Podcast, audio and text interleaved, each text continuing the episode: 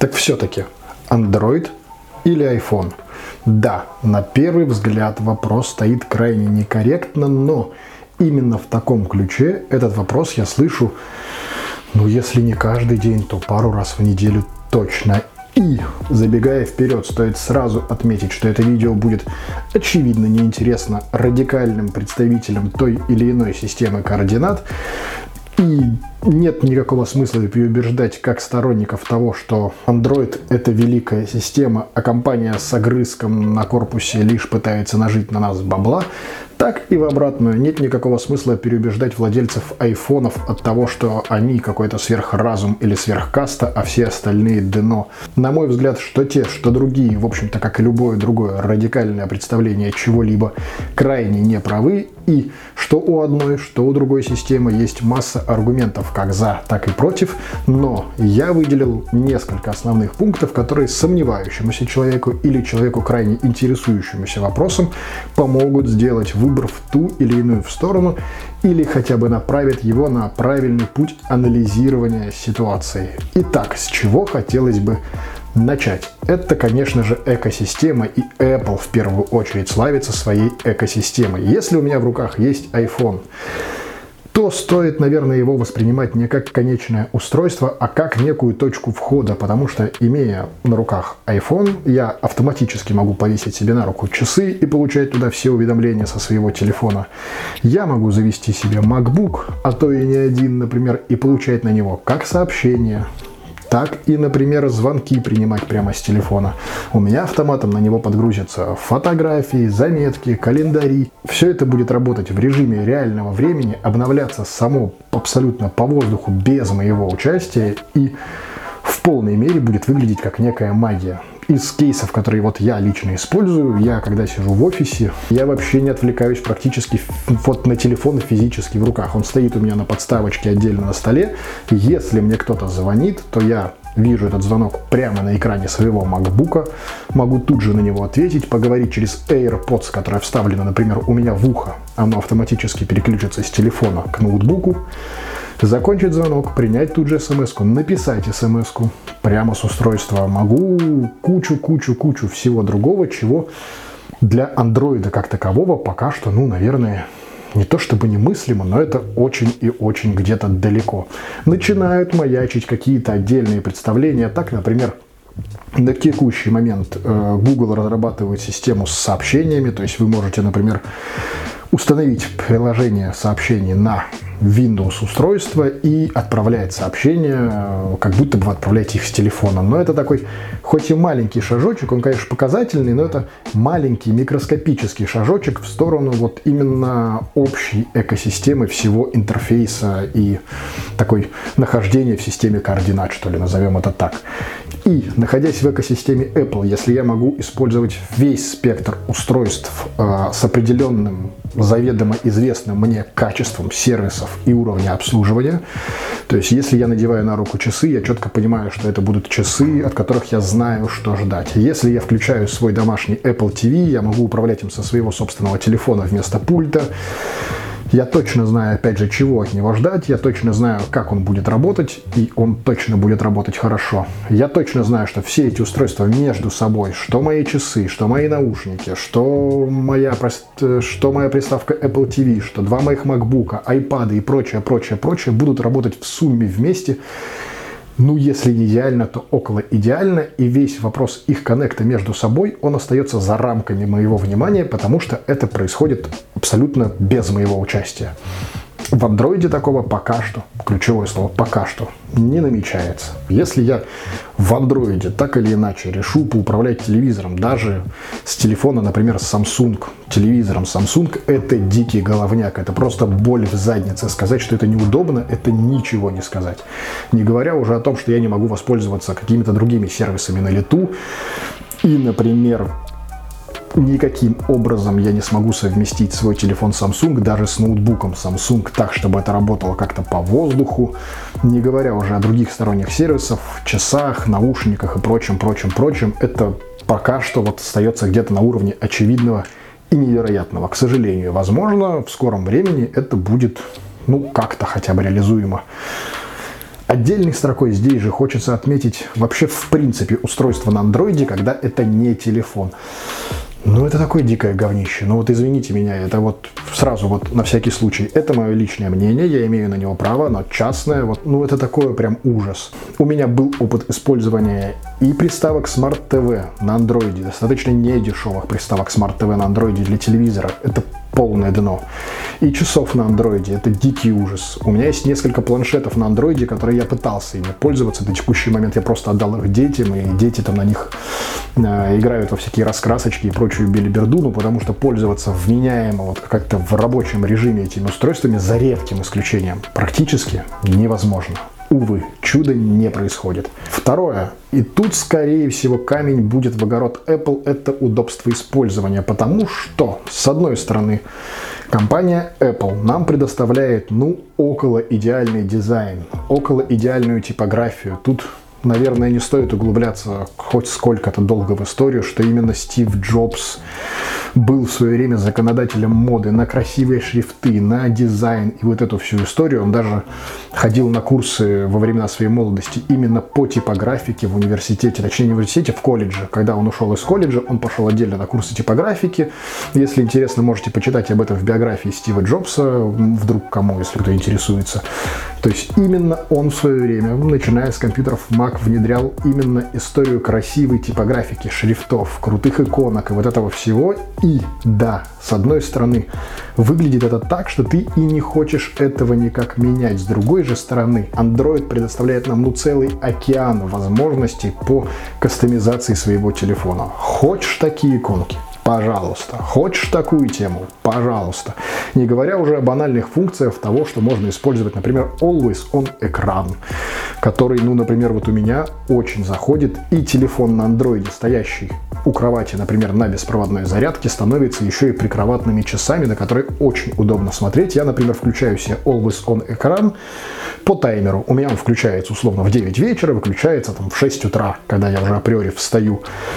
И в таком формате, и таких возможностей, настроек, их миллиарды, их устанешь перечислять, мы не будем углубляться сейчас в конкретные какие-то возможности, но факт остается в том, что сами возможности операционной системы и сами сам факт предоставления нам права выбора, как мы хотим видеть устройство, это, конечно, то, чего Apple хотелось бы только пожелать. С другой же стороны, повторюсь, Apple все делает таким образом, что вам и не хочется ничего менять, и вас и так все устраивает. Да хотя, в общем-то, и производители Android уже тоже научились делать так, чтобы было красиво. Взять ту же One UI от э, Samsung, ту же MIUI от Xiaomi. Они выглядят более чем хорошо в своем стоковом виде. Кто-то из э, вендоров уже так или иначе научился делать. Другие же, если вы посмотрите на какой-нибудь Huawei, прости господи, на андроиде, ну его оболочка, на мой взгляд, это просто ужас. И так далее, и так далее. Это, безусловно, вкусовщина, перечислять ее можно до бесконечности. Важный лейтмотив этого пункта – это именно сам факт возможности предоставления нам той или иной кастомизации своего устройства. И тут без сомнения все очки в пользу андроида, который предоставляет нам такие возможности. Наверняка когда-нибудь мы увидим такое и у Apple, Хотя я, честно сказать, в этом сомневаюсь. Пункт 3. Инновации. О, сколько о них говорится, сколько этих самых инноваций мы видим и слышим в каждом новом флагмане на андроиде.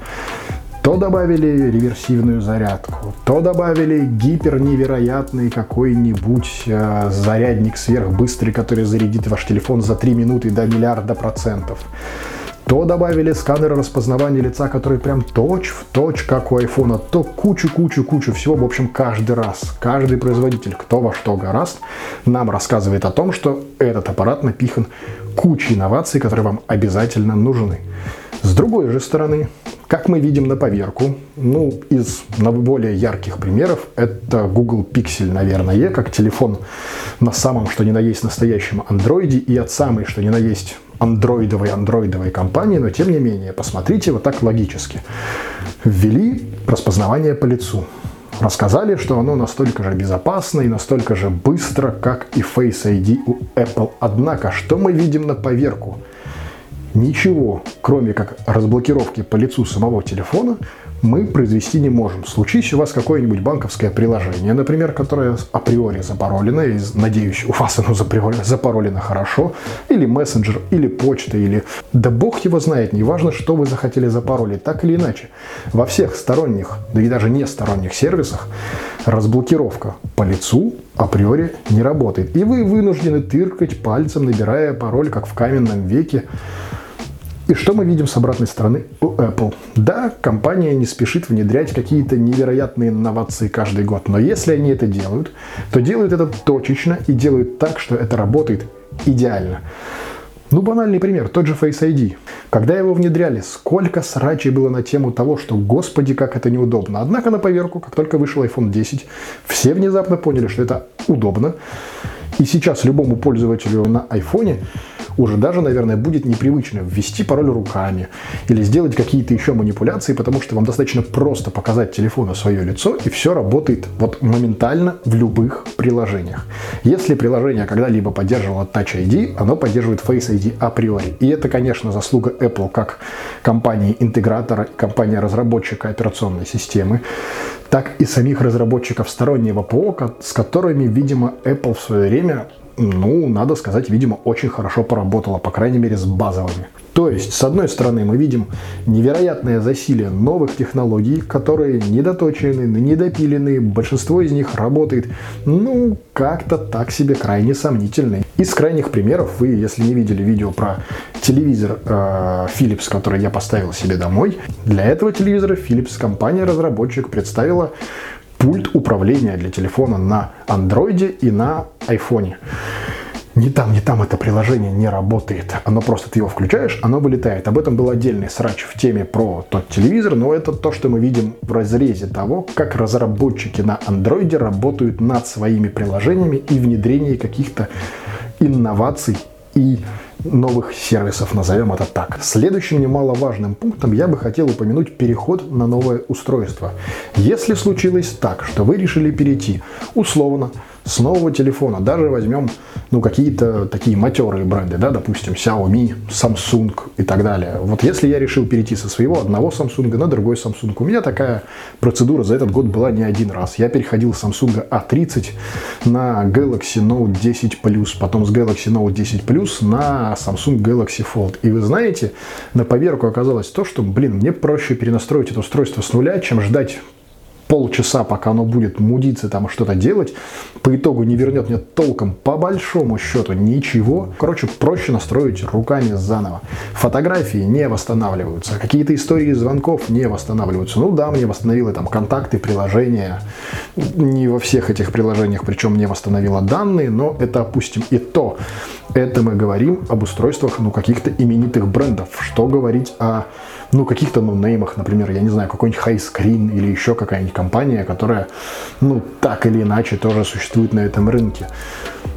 В случае же с iPhone я в любой момент времени, решив перейти на новое устройство, просто захожу на него под своим Apple ID, у меня подсасываются все сообщения, все мои звонки, не говоря уже, естественно, о контактах, это, наверное, не стоит упоминать, все мои календари, все мои заметки, все мои фотографии, что немаловажно, которые хранились до этого в облаке iCloud и многое-многое-многое другое. Таким образом, этот пункт, наверное, как-то отчасти соотносится с первым нашим пунктом про экосистему, что внутри нее все работает как по волшебству, и вам нет никакого смысла думать, а что будет если. Просто берете, вводите свой логин с паролем от вашей учетной записи iCloud, и у вас автоматически на новом устройстве все становится на свои места. Опять же, говорю это не просто так, только за этот год я сменил, наверное, три, что ли, айфона. У меня изначально был iPhone 10, который я купил себе еще по прошлой осени, получается, позапрошлой, 2018 года. Летом этого года я его разбил и, понимая, что нет смысла чинить тот или пытаться купить новый такой же, а подождать выхода 11, я походил с айфонами 10R, чисто чтобы посмотреть ради интереса, что это за устройство, потому что стоит он недорого и особо его не жалко. В общем, так или иначе, у меня их было, причем было их целых два, черный и красный, что ли, если я не ошибаюсь. И уже после них я сменился вот на этот телефон. И каждый раз весь процесс перехода с одного устройства на другой так, чтобы оно работало и выглядело абсолютно идентично моему прошлому, ну, занимало у меня порядка минут 15-20. С условием того, что у меня подгружалось, э, подгружались в это время все мои сервисы. Сам процесс перехода занимал просто вот 10 секунд, пока я вводил свой логин с паролем. Это нужно иметь в виду, что на андроиде в случае перехода на другое устройство, скорее всего, вы получите геморрой в своей заднице очень и очень немаленького размера, если, конечно, у вас есть что-то важное в телефоне, как, наверное, у многих сейчас в 2020 году. Следующим, пятым пунктом хотелось бы отметить выбор девайсов. Тут, конечно, Android впереди планеты всей. На любой кошелек, на любой вкус, на любой цвет.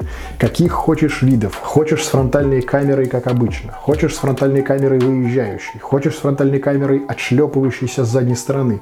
Хочешь вообще без фронтальной камеры. Как угодно можно. Какие хочешь варианты. По-моему, вот здесь вот такое засилие вариаций, что черт ногу сломит и многие-многие-многие бренды выпускают не то чтобы не один, не два, а не один и не два десятков телефонов в год, поэтому у того или иного потребителя на андроиде, ну, просто выбор невероятный. С другой же стороны, компания Apple, которая выпускает строго 1-2 телефона в год, ну, 1-2, потому что мы с недавних пор получили две линейки моделей, да, это 11 и 11 Pro, то, что называется сейчас, то, что раньше называлось 10 и 10R.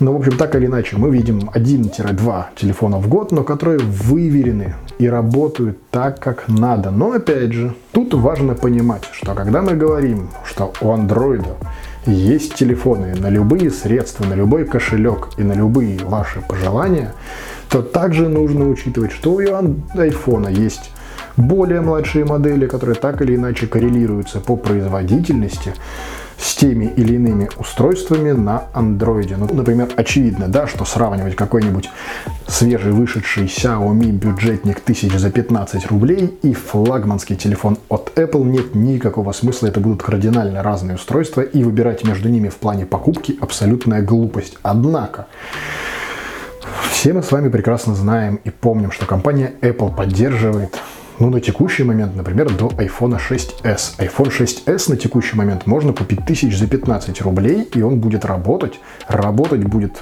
по многим показателям получше, чем какой-нибудь среднячок на андроиде. И это четко нужно иметь в виду, что линейка Apple не заканчивается и не ограничивается флагманами, флагманами текущего года, на которые так все каждый год начинают прям вот дико наяривать. И те телефоны, которые находятся вблизи вас, вот под рукой, рукой, казалось бы, но вы их почему-то не замечаете, тоже крайне актуальны. Достаточно долгое время предопределяющим фактором была автономность. И сначала Apple шла впереди планеты всей, и все троллили Android за то, что он жрал батарейку как не в себя. Потом Android подтянулся, и все начали троллить Apple за то, что у тех батарейки малюсеньких размеров, и использовать их хоть сколько-то адекватно, автономно, ну, практически невозможно. Я сам помню те времена, когда я, выходя из дома, всегда с собой брал Powerbank, потому что мой телефон разряжался просто к середине дня. На текущий же момент и те, и другие подтянулись. Емкости аккумуляторов 4 и выше 1000 мАч, что для одних, что для других уже нисколечко не новость. Поэтому вопрос автономности я рассматривал бы именно в вариации оптимизации того, что есть и используется в вашем телефоне, потому что ну, вы же прекрасно понимаете, что если у вас в телефоне, например, условных 4 гигабайта оперативной памяти, но постоянно в фоновом режиме из них жрется все 4, то это энергозатратнее, чем телефон, в котором при 4 гигабайтах оперативной памяти жрется, например, в фоновом режиме только один. Ну, такие какие-то очевидные, наверное, вещи, на мой взгляд. Но если говорить банально в цифрах и рассуждать сугубо емкостью батареи и итоговым выходным временем работы в той или иной системе, они примерно выровнялись и примерно на одном уровне. У меня что вот последний iPhone, что последний Samsung, работают они примерно плюс-минус одинаково. Тут каких-то диких камней преткновения и каких-то невероятных новостей, открытий, тайн и легенд, наверное, не будет. В заключение же, наверное, выскажу сугубо свои такие частные мнения на этот счет и как бы я строил модель и логику выбора себе устройства, если у вас есть другие устройства Apple, и вы хотите видеть их в единой экосистеме, тогда ваш выбор это априори Apple. Если же у вас нет необходимости, может быть, у вас есть устройство Apple, но вам не нужна эта экосистема, и вам, например, абсолютно неважно. Хранение фотографий в iCloud, чтобы они у вас разливались по всем устройствам. Или, например, вам не нужно принимать звонки, сообщения и прочее непосредственно прямо с ноутбука и прочее, прочее, прочее. Возможно, вам экосистема действительно не нужна. Такое бывает тогда вам определенно имеет смысл посмотреть на Android, потому что на текущий момент уже так вот сложилось на рынке, что, по крайней мере, какие-то именитые бренды подтянули и графику, и типографику, и автономность работы, и какую-то более-менее сглаженность интерфейсов и телефоны, например. Мы уже сегодня приводили их в пример, что на One UI, что на Mi UI, что на других оболочках, которые накладываются на Android сверху теми или иными производителями, эти устройства выглядят вполне вменяемо, работают вполне корректно и, честно сказать, я и сам использую и те, и другие, и есть свои как плюсы, так и минусы. Поэтому лично у меня в кармане с собой всегда с одной стороны iPhone лежит, с другой стороны лежит Galaxy Fold на Android. И они не то чтобы не противопоставляются друг другу, а скорее дополняют друг друга теми или иными вещами, которых в них нет. Это вот, пожалуй, тот лейтмотив всего, что я хотел бы вам рассказать. Если вам нужна экосистема, ваш выбор это определенно Apple. Если ее нет, добро пожаловать на невероятно огромный, обширный, местами кривой, но местами чудеснейший мир устройств на андроиде. Но в любом случае, во много-много раз вам уже говорил, думать надо в первую очередь своей головой, и это видео и создано ровно для того, чтобы вы проанализировав все то, что вам говорил я, проанализировав, возможно, другие видео в интернете, составили свое какое-то собственное мнение. И если у вас были те или иные сомнения, чтобы вы могли направить сами себя в нужное русло. Но, естественно, решение принимайте всегда вот прям вот, вот тем местом, в которое вы обычно едите. Наверное, это все, что я бы лично хотел сказать на тему постоянной вражды двух лагерей андроида и айфона. Если же слушать меня, например, вам удобнее, чем, например, смотреть вот так вот на ютубе, может вас напрягает реклама, может еще чего-нибудь, мы запускаем и запу уже запустили и развиваем подкаст-версию наших программ. У нас уже есть канал в Телеграме с э, адаптированными подкаст-версиями тех видео, что выходят на этом канале. У нас есть канал в Spotify, Google подкастах, Apple Music, ну, приложение подкасты, которое раньше относилось, в общем, вот к этому прекрасному миру Apple Music. Ждем подтверждения, все еще ждем подтверждения от Яндекс Музыки. В общем, так или иначе, смело можете искать нас на тех площадках подкастов, которые вы слушаете, если вы их слушаете. Эта тема вроде как сейчас популярна. Если же вы привыкли смотреть это здесь, то новые видео совсем-совсем скоро. Те, что имеются на этом канале, вот здесь вот в двух уголочках предложит вам YouTube. Ссылочка на то, чтобы подписаться на канал где-то вот здесь. Рекомендую крайне ее не пропустить, потому что на этом канале с завидной регулярностью выходит, ну, вроде неплохой такой контент. Увидимся с вами именно в нем. До скорых встреч!